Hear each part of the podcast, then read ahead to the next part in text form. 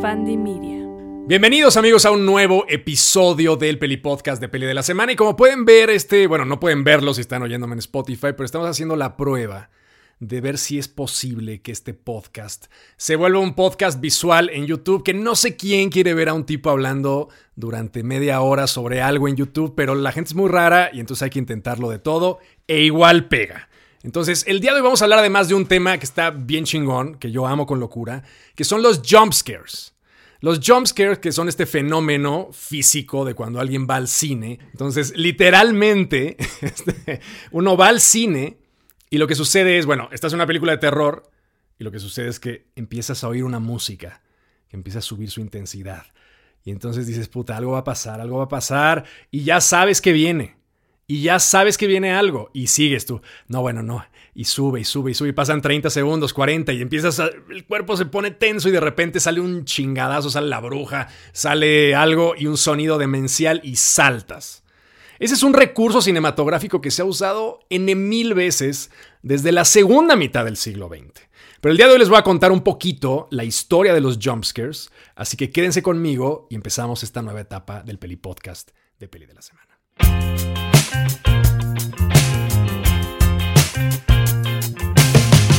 Bueno, si queremos hablar de jumpscares, de estos saltos en películas de terror, nos tenemos que ir hasta principios del siglo XX, bueno, la segunda década del siglo XX, que es 1924, con una película que no sé si ustedes hayan visto, que se llamaba El fantasma de la ópera. Todos hemos visto, todos sabemos la historia del fantasma de la ópera, vimos la adaptación de Andrew Lloyd Webber, pero en 1924, el gran maestro del cine de terror de toda la historia, Lon Chaney, el gran actor, de cine de terror de la historia, actuó como el fantasma de la ópera en una de sus versiones como más impactantes.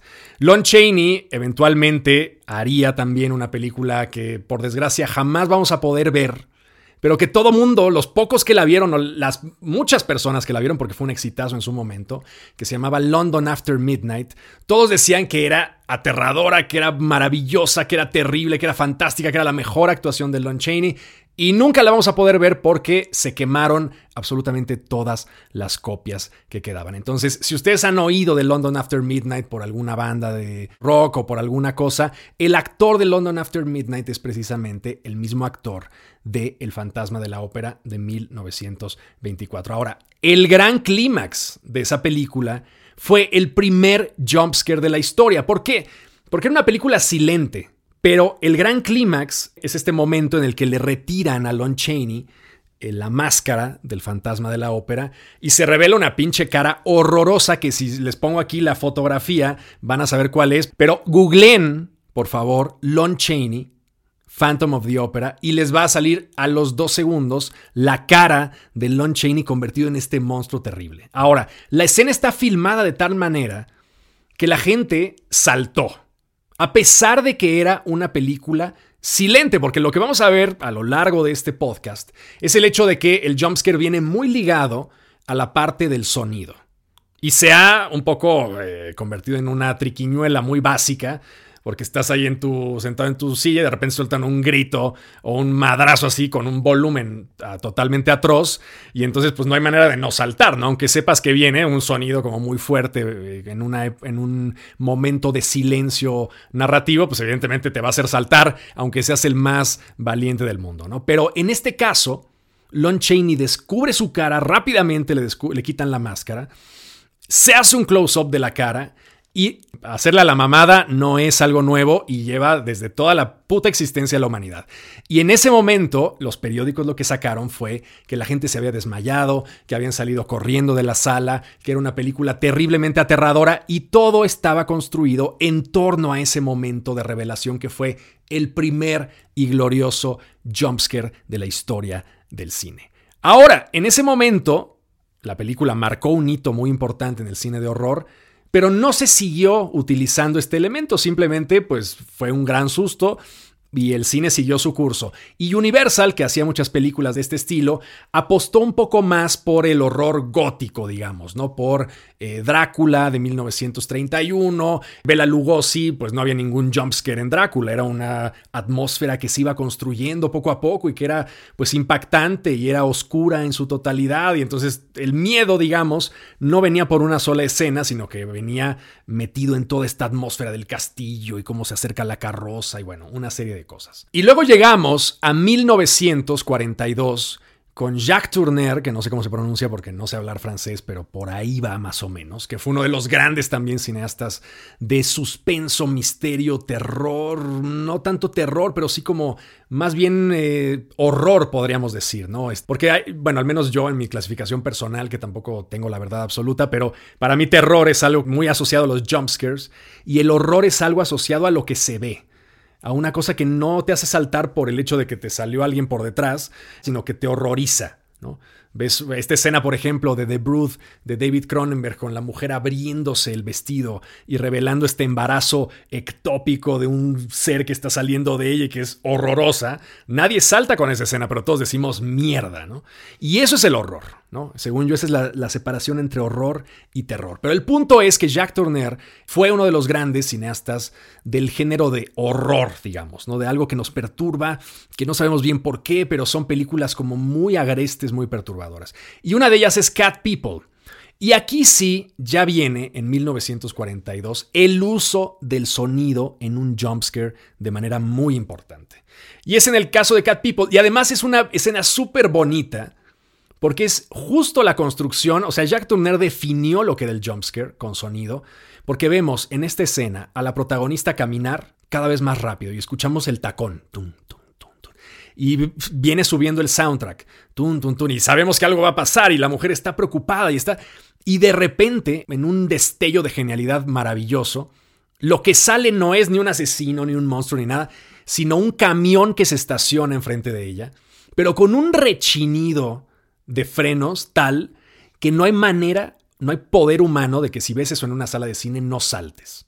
Entonces, Jack Tornero determinó y descubrió la importancia del sonido en, la generación, digamos, de estos aspavientos físicos incontrolables que son los jumpscares. Entonces, corran por favor, anótense ver Cat People o googlear al menos la escena, seguramente estará en, en YouTube. Si ponen Cat People Jumpscare, a lo mejor sale, porque es verdaderamente una obra maestra del manejo, digamos, de la expectativa y luego de este balazo de que aparece algo inesperado pero en el además con la genialidad absoluta de que aparece algo que no esperamos, porque cuando hay una música ominosa o cuando estás viendo una película de Chucky y de repente empiezan a sonar unos violines, pues dices, mierda, ahí viene el pinche muñeco este otra vez, ya me voy preparando y vas viendo las esquinas de la pantalla a ver por dónde puede salir y se, va haciendo el actor a un lado y ya sabes que va a salir por el, por el lado negativo a donde no se hizo de lado, entonces vamos, estos truquillos. Pero en este caso, lo que sale es un autobús. Y ese es el primer gran jumpscare de una película, digamos, con sonido. No, no silente como la película del fantasma de la ópera, sino ya utilizando estas herramientas de decir, bueno, si yo le subo el volumen aquí a estos frenos de un autobús, a este chirrido, y eh, la gente está esperando que salga algo, pues yo voy a jugar con esa expectativa, voy a meter un susto del tamaño del mundo. Eventualmente, a partir de esta película, se empezaron a utilizar un poquito más estos recursos narrativos. Y bueno, eh, podemos tener varios ejemplos eh, a lo largo de eh, los años 40, pero son pocos, eh, realmente son muy pocos. Los años 40, los años 50, el cine de horror realmente en esa época no estaba en un apogeo, era la época del cine noir, era la época de los, de los grandes actores, Humphrey Bogart, Ingrid Bergman y todas estas superestrellas hollywoodenses como muy pulcras, muy... Eh, eran narrativas como el clásico film noir, que no es, no es para nada pulcro, es un cine sucio y, distópico y muy agresivo y tal, lo que ustedes quieran, pero no había cine de terror así como muy como lo conocemos ahora, además como tratando de manipular las emociones del espectador. Evidentemente estaba Vincent Price con la casa embrujada, este, había un montón de cosas, que de hecho está esta película de Vincent Price, House on Haunted Hill, en donde hay un jumpscare maravilloso también de una mujer que sale además como deslizándose eh, de manera lateral, como si lo hubieran montado en una patineta, pero realmente da, te saca un pedo muy cabrón. Pero no es hasta 1960 que llega el siguiente gran jumpscare de la historia. Es un, es un jumpscare trágico, porque toda la gente que no lo experimentó por primera vez jamás lo va a poder experimentar de la forma en la que se concibió.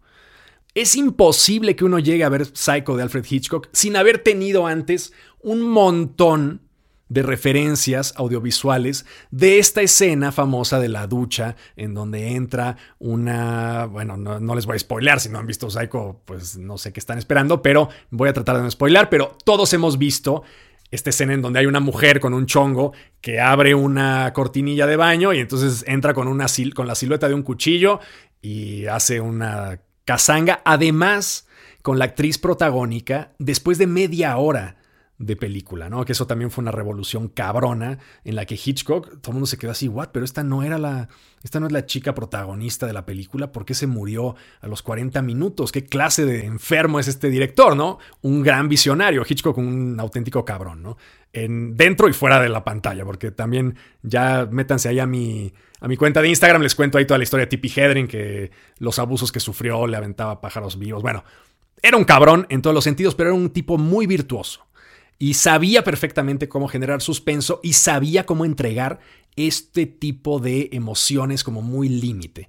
Ahora, yo en mi experiencia personal, ese jumpscare con la, vamos, es, magistral, porque digamos, tenemos esta, este soundtrack de violines que todo el mundo lo identifica, es uno de los, una de las escenas sonoramente más llamativas y sonoramente más icónicas que nos ha dado el cine del siglo XX por mucho, ¿no? O sea, todo el mundo empieza a oír estos tren, tren, tren. Y ya sabemos, o sea, ya sabemos. Mucha gente no ha visto psicosis y sabe perfectamente que cuando empiezan a escucharse estos violines es la escena de la ducha que todo el mundo ha visto a pesar de que muchos no han visto Psycho. Ahora, yo recuerdo haber visto psicosis tarde en mi vida. La, la vi como a los 20 algo años, porque soy un ignorante. Pero cuando la vi, vamos, la escena de la, de la ducha no me, no me causó, dije, mira, ahí viene. Ya sabía que venía, dije, ah, mira, qué bonito, ahí viene la escena de la ducha, y este, la ves bañándose, y pues empiezan los violines, y se abre la cortina, y, vamos, la has visto tantas veces que el impacto es mínimo. Pero me sacó un pedo tan cabrón, es una escena que sigue después de esa, porque ya están en la casa, y llega un, llega un investigador, creo que es un policía, y es una escena tan cabrona, les juro que, les juro que brinqué. Se los juro, y estaba viéndolo, vamos, en la tele de mi casa. Pero es una escena tan cabrona, vuelvan a ver Psicosis o véanla por primera vez y denme o no la razón, pero esa escena en la que va subiendo el policía o el investigador al primer piso y luego de repente lo vamos viendo, es una escena en la que viene de frente, ¿no? A la cámara. Lo vemos subir y luego de repente la, la toma se corta y estamos viendo una toma cenital, estas tomas que se eh, pone la cámara en el techo y entonces uno está viendo las cosas como si estuviera uno volando, ¿no? Es una toma cenital. Y entonces ves al investigador subiendo las escaleras, acabando de llegar al descanso, y es una toma en la que entra absolutamente toda la escalera, todo el descanso, y hay una puerta al final del descanso. Y vamos, parece una escena completamente convencional, no hay el menor aviso de nada, la música no empieza a subir, no hay absolutamente ningún indicio de que vaya a pasar nada fuera de lo común, y de repente el hombre pisa el descanso, y en ese instante vemos salir de la puerta en chinga a esta mujer con chongo y vestido, cuchillo en mano, y en ese mismo microsegundo en el que vemos salir esa figura, vienen los violines así. Bueno, es una auténtica salvajada. Esa escena sí me sacó un pedo impresionante. Véanla otra vez porque para mí el jump scare más cabrón de Psycho no es el de la bañera. Me imagino yo que tal vez si no hubiera visto 20 mil veces antes de ver esa película, el jump scare de la bañera, a lo mejor hubiera saltado. Pero realmente es que el otro lo vuelve uno a ver y dices, es que este es. Esta es la escena icónica de la película, ¿no? Es fantástica. Y luego además tenemos, lo acuchilla Y entonces tenemos otra toma también fantástica, en donde tiene la cámara casi pegada a su cara, el, este, ¿cómo se llama? El investigador, y lo vemos caer como si trajera la cámara a dos centímetros de la cara todo el tiempo. Y vamos siguiendo la caída del cuerpo como en una especie de cámara lenta en la que se va pues resbalando o cayendo por las escaleras y es una auténtica gozada. Película máxima, Alfred Hitchcock, yo no sé, me da igual lo que ha hecho en vida, ya es un cadáver, no lo voy a cancelar, pero de que era uno de los mejores directores de la historia del cine, lo era, lo fue, y pues hay que ver este tipo de películas que son fantásticas.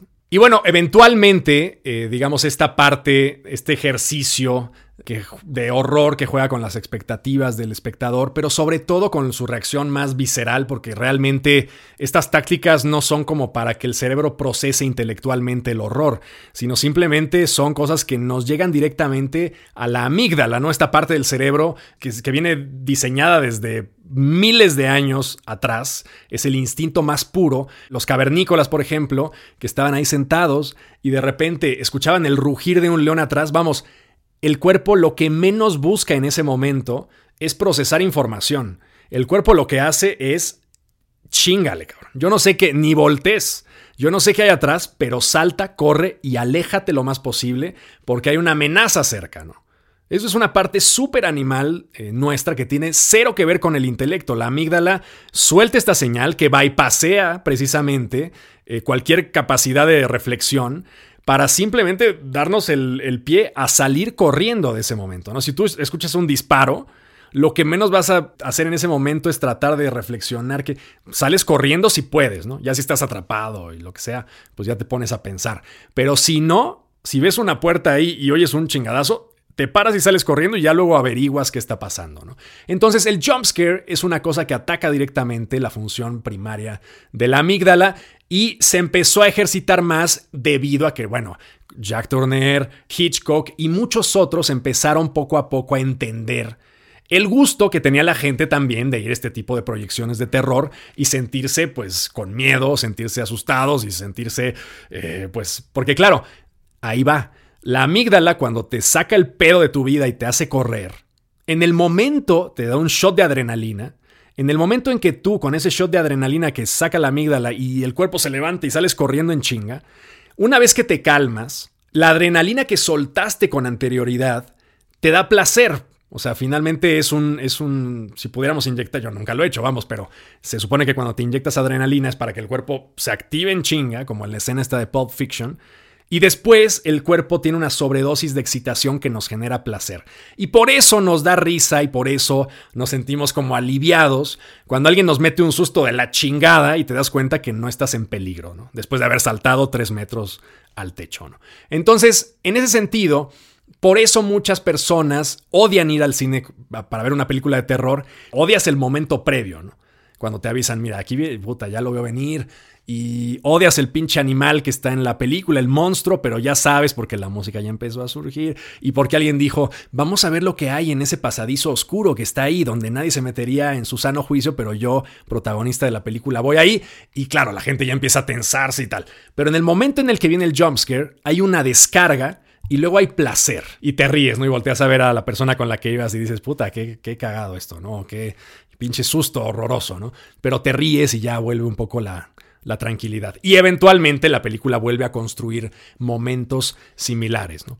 Ahora, el punto es que se empezaron a ejercitar cada vez más este tipo de, de, momentos. Bueno, vamos, por ejemplo, Polanski, otro cineasta también muy cancelado, los utilizó muchísimo en Repulsión, esta película en la que una eh, mujer tenía una serie de ataques esquizofrénicos muy fuertes, de paranoia y tal, y entonces este, salían manos de la, de la pared, luego había una escena muy famosa en un... Este, eh, gabinete de medicinas donde salían unas cosas terribles. En fin, jumpscares a diestra y siniestra. Y eh, tal vez el más memorable de esa época, años 60, años 70, fue Brian De Palma con su Carrie. No sé si ustedes han visto, se hizo un remake hace poco de eh, la película de Carrie, esta historia de una chica adolescente, que básicamente es una película de terror en donde la adolescencia es el principal motor del horror, ¿no? Es una chica súper reprimida porque su madre es súper católica y entonces ella tiene poderes telepáticos, es una novela además de Stephen King y pues esos poderes se desbocan pues porque la chica eh, se harta de todo y bueno, hace un desmadre. Pero la última escena de la película, cuando es, es una de las películas que inaugura hasta cierto punto las escenas postcrédito de la peor forma posible. ¿Por qué? Porque el último gran susto de la película es justamente el epítome de los sustos del cine, entre comillas, zombie, entre comillas, de terror de los años 70, que es una mano que sale debajo de la tierra, justo cuando ya estás en el epílogo de la película, como si ya todo fuera a estar bien, ya el drama acabó, todo el mundo está feliz y de repente Brian De Palma, con toda la mala leche del mundo, decide sacar una pinche mano debajo de la tierra y tenés un pedo impresionante porque además sale con un pinche golpe sordo ahí brutal y entonces te revienta los tímpanos y al mismo tiempo estás viendo una mano salir cuando ya no te lo esperabas de ninguna manera, ¿no? Entonces es una gran, es uno de los grandes, grandes jumpscares de la historia. Y así, bueno, esos fueron como los grandes precursores y todos estamos familiarizados ahora con un sinfín de eh, sustos momentáneos, todas las películas que tienen que ver con Sinister, que tienen que ver con casas embrujadas, incluso todos los slashers de, los de, la década de los 70, en donde estás buscando al malo y el cuchillo te sale a dos centímetros. Este tipo de cosas se han sobreexplotado mucho y vamos, pienso yo que se han sobreexplotado porque son efectivas. Pero muchas veces estamos cayendo ya en la repetición de decir, bueno, vamos a ver una película de casas embrujadas y es una estupidez que tiene cuatro o cinco jumpscares ahí muy marcados y pues ya estás así y dices, bueno, pues ya no me asusto y tal.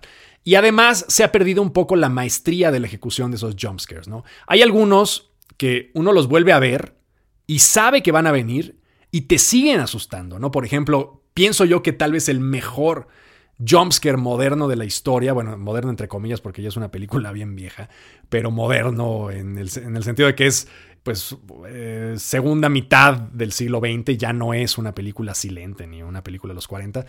Es tal vez la de El Exorcista 3, que vamos, es lo único valioso que tiene la película. Es un jumpscare maravilloso que uno lo vuelve a ver. Yo lo he visto como 20 veces porque me encanta. Está en YouTube, lo pueden buscar. Si uno lo vuelve a ver, es que es perfecto. Y si lo ves con un volumen medianamente moderado, saltas. No hay manera de no saltar con esa escena que combina un, como un soundtrack como de grito. Estás viendo a una mujer cerrando puertas, ¿no?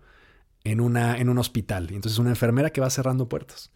Y es una escena como que alguien le había dicho algo, ya es una escena súper tranquila y está como asegurándose de que todo esté bien, cerrando todo lo que tiene que ver con los pacientes y tal. Y es una toma que no se mueve. Es una toma fija en donde vemos a esta mujer entrando a los cuartos y luego saliendo, cerrando las puertas. Y nosotros estamos ahí como espectadores al final del pasillo. Y de repente se gira y sale de una puerta un tipo como con un cuchillo de 40 centímetros, envuelto en una sábana, y hay un grito terrible, un como, ¡ah! como un soundtrack eh, espeluznante, y al mismo tiempo esa toma fija que llevaba ahí 30 segundos hace un zoom justo en el momento en donde eso está pasando para ver, pero un zoom brutal, o sea, vamos, un zoom que eh, cuadruplica la imagen y es verdaderamente uno de los mejores jumpscares que yo he visto en mi maldita vida. Ahora, yo en la cuenta de Instagram les pedí de favor que me dijeran cuáles eran sus jumpscares favoritos, porque ya suficiente de oírme hablar todo el tiempo, es una hueva oírme hablar todo el tiempo quiero ya interactuar un poquito más con ustedes y que el Peli Podcast se convierta ya en una experiencia al menos un poco más interactiva. Un poquito más colaborativa entre ustedes y yo. Entonces, seleccioné algunos de los mejores jumpscares que me mandaron, algunos muy cagados. Y bueno, y vamos a empezar con uno que es una paranoia muy noventera. Si ustedes no vivieron los 90 y son centennials, no van a entender esta paranoia, pero yo se las voy a explicar.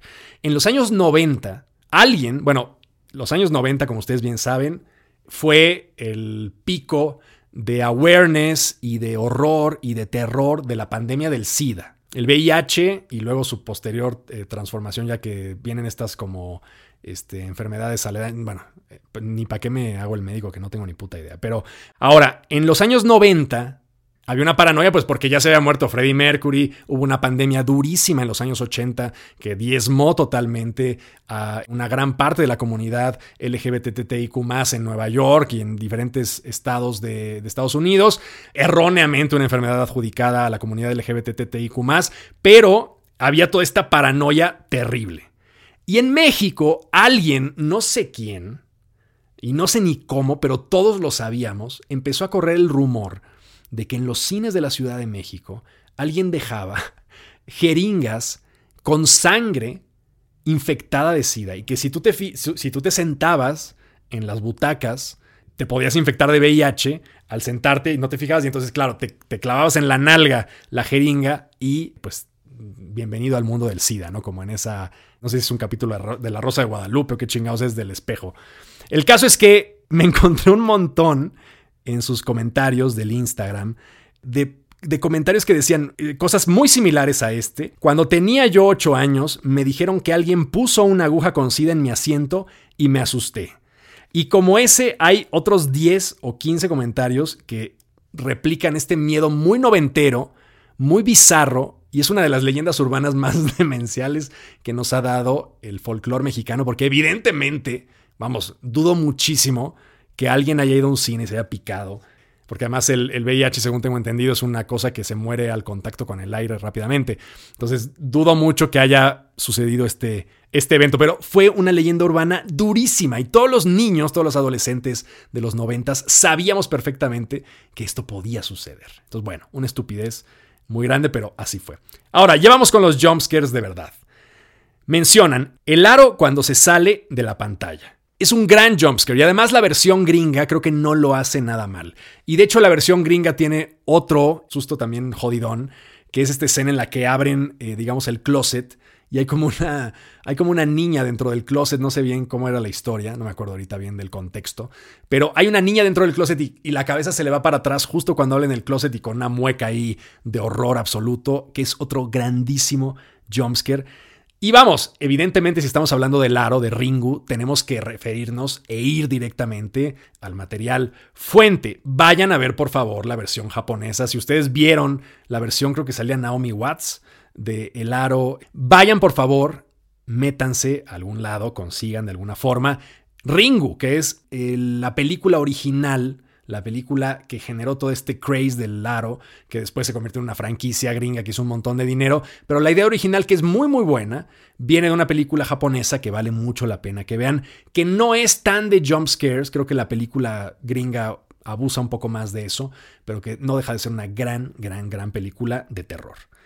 Luego, me mencionan aquí El orfanato con el juego de las escondidas, otro grandísimo, grandísimo jumpscare de una película española que, eh, pues en ese momento en el que salió también El Espinazo del Diablo, hubo un momento en que el, Laberinto del Fauno también eventualmente, como que los españoles sacaban esta mezcla de terror de época, histórico hasta cierto punto, que vale mucho la pena, bueno, estas dos del Espinazo y la del Laberinto que son de Del Toro, pero sobre todo también el, el Orfanato, que era una gran película de terror, en donde había un momento en el que la protagonista jugaba un juego que había jugado siglos atrás con sus compañeritos del orfanato, que ahora eran unas apariciones ahí horrorosas, y entonces empezaba a contar y ellos se tenían que ir acercando, ¿no? Este juego en el que alguien cuenta, dice uno, dos, tres o no sé qué, y volteas. Y entonces los bichos que vienen ahí caminando, cuando volteas a verlos, se tienen que frenar. Uno, dos, tres, no sé qué. Y entonces, y claro, al final hay un jumpscare maravilloso que no les cuento, pero véanla porque también es un gran, gran jumpscare. Luego dice, casi lloré en la última de Actividad Paranormal. Actividad Paranormal es una película que también maneja muy bien este tipo de elementos y que, además al ser found footage contribuye mucho la idea de, ah, estoy viendo una cinta entre comillas, real. Yo no soy muy seguidor de actividad paranormal, de hecho habré visto las primeras tres, ya no sé si hubo seis o no sé cuántas haya, pero me acuerdo del final de la primera que era bien efectivo. Era un final súper efectivo en el que tenías esta mujer parada al lado de la cama, que era, creo, un poco el rollo era que era un espíritu que los poseía, ¿no?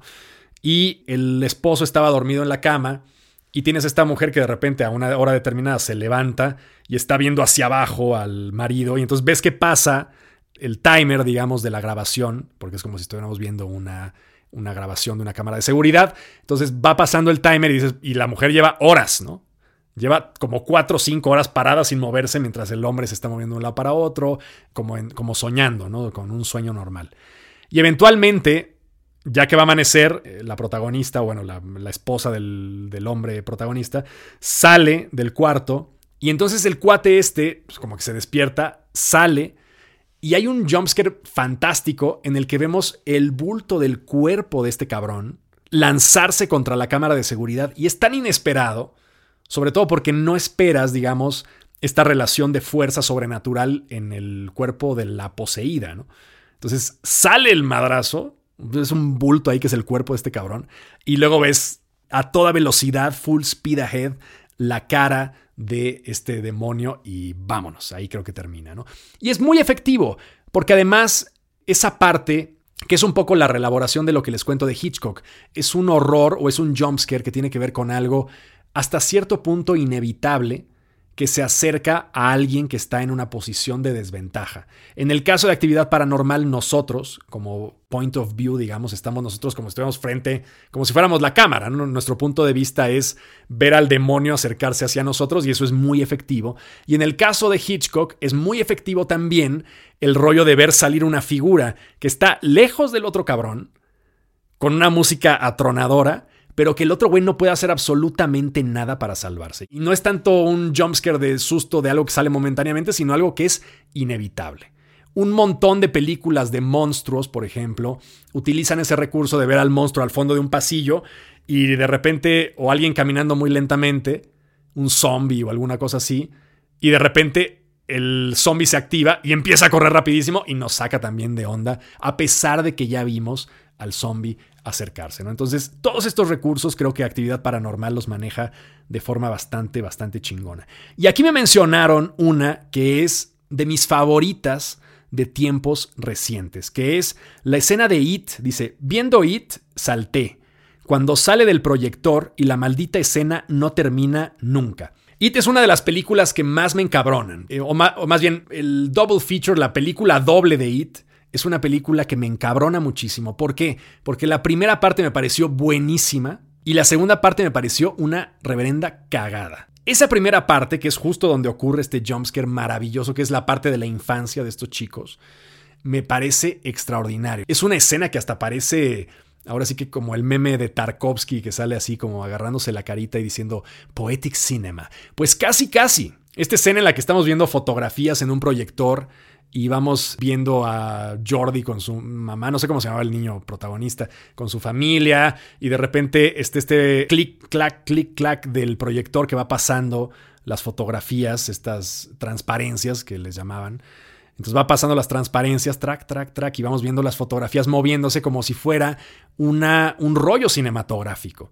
Y entonces empiezan a pasar cada vez más rápido y vemos que la secuencia se va animando y creo que la madre del chico voltea porque tiene el pelo en la cara y resulta ser el payaso tenebroso It, ¿no? Y entonces, claro, viene este proceso como de tensión increciendo, que es ver la forma en la que va saliendo de esta imagen fija, una imagen en movimiento que además es diabólica y terrible y horrorosa.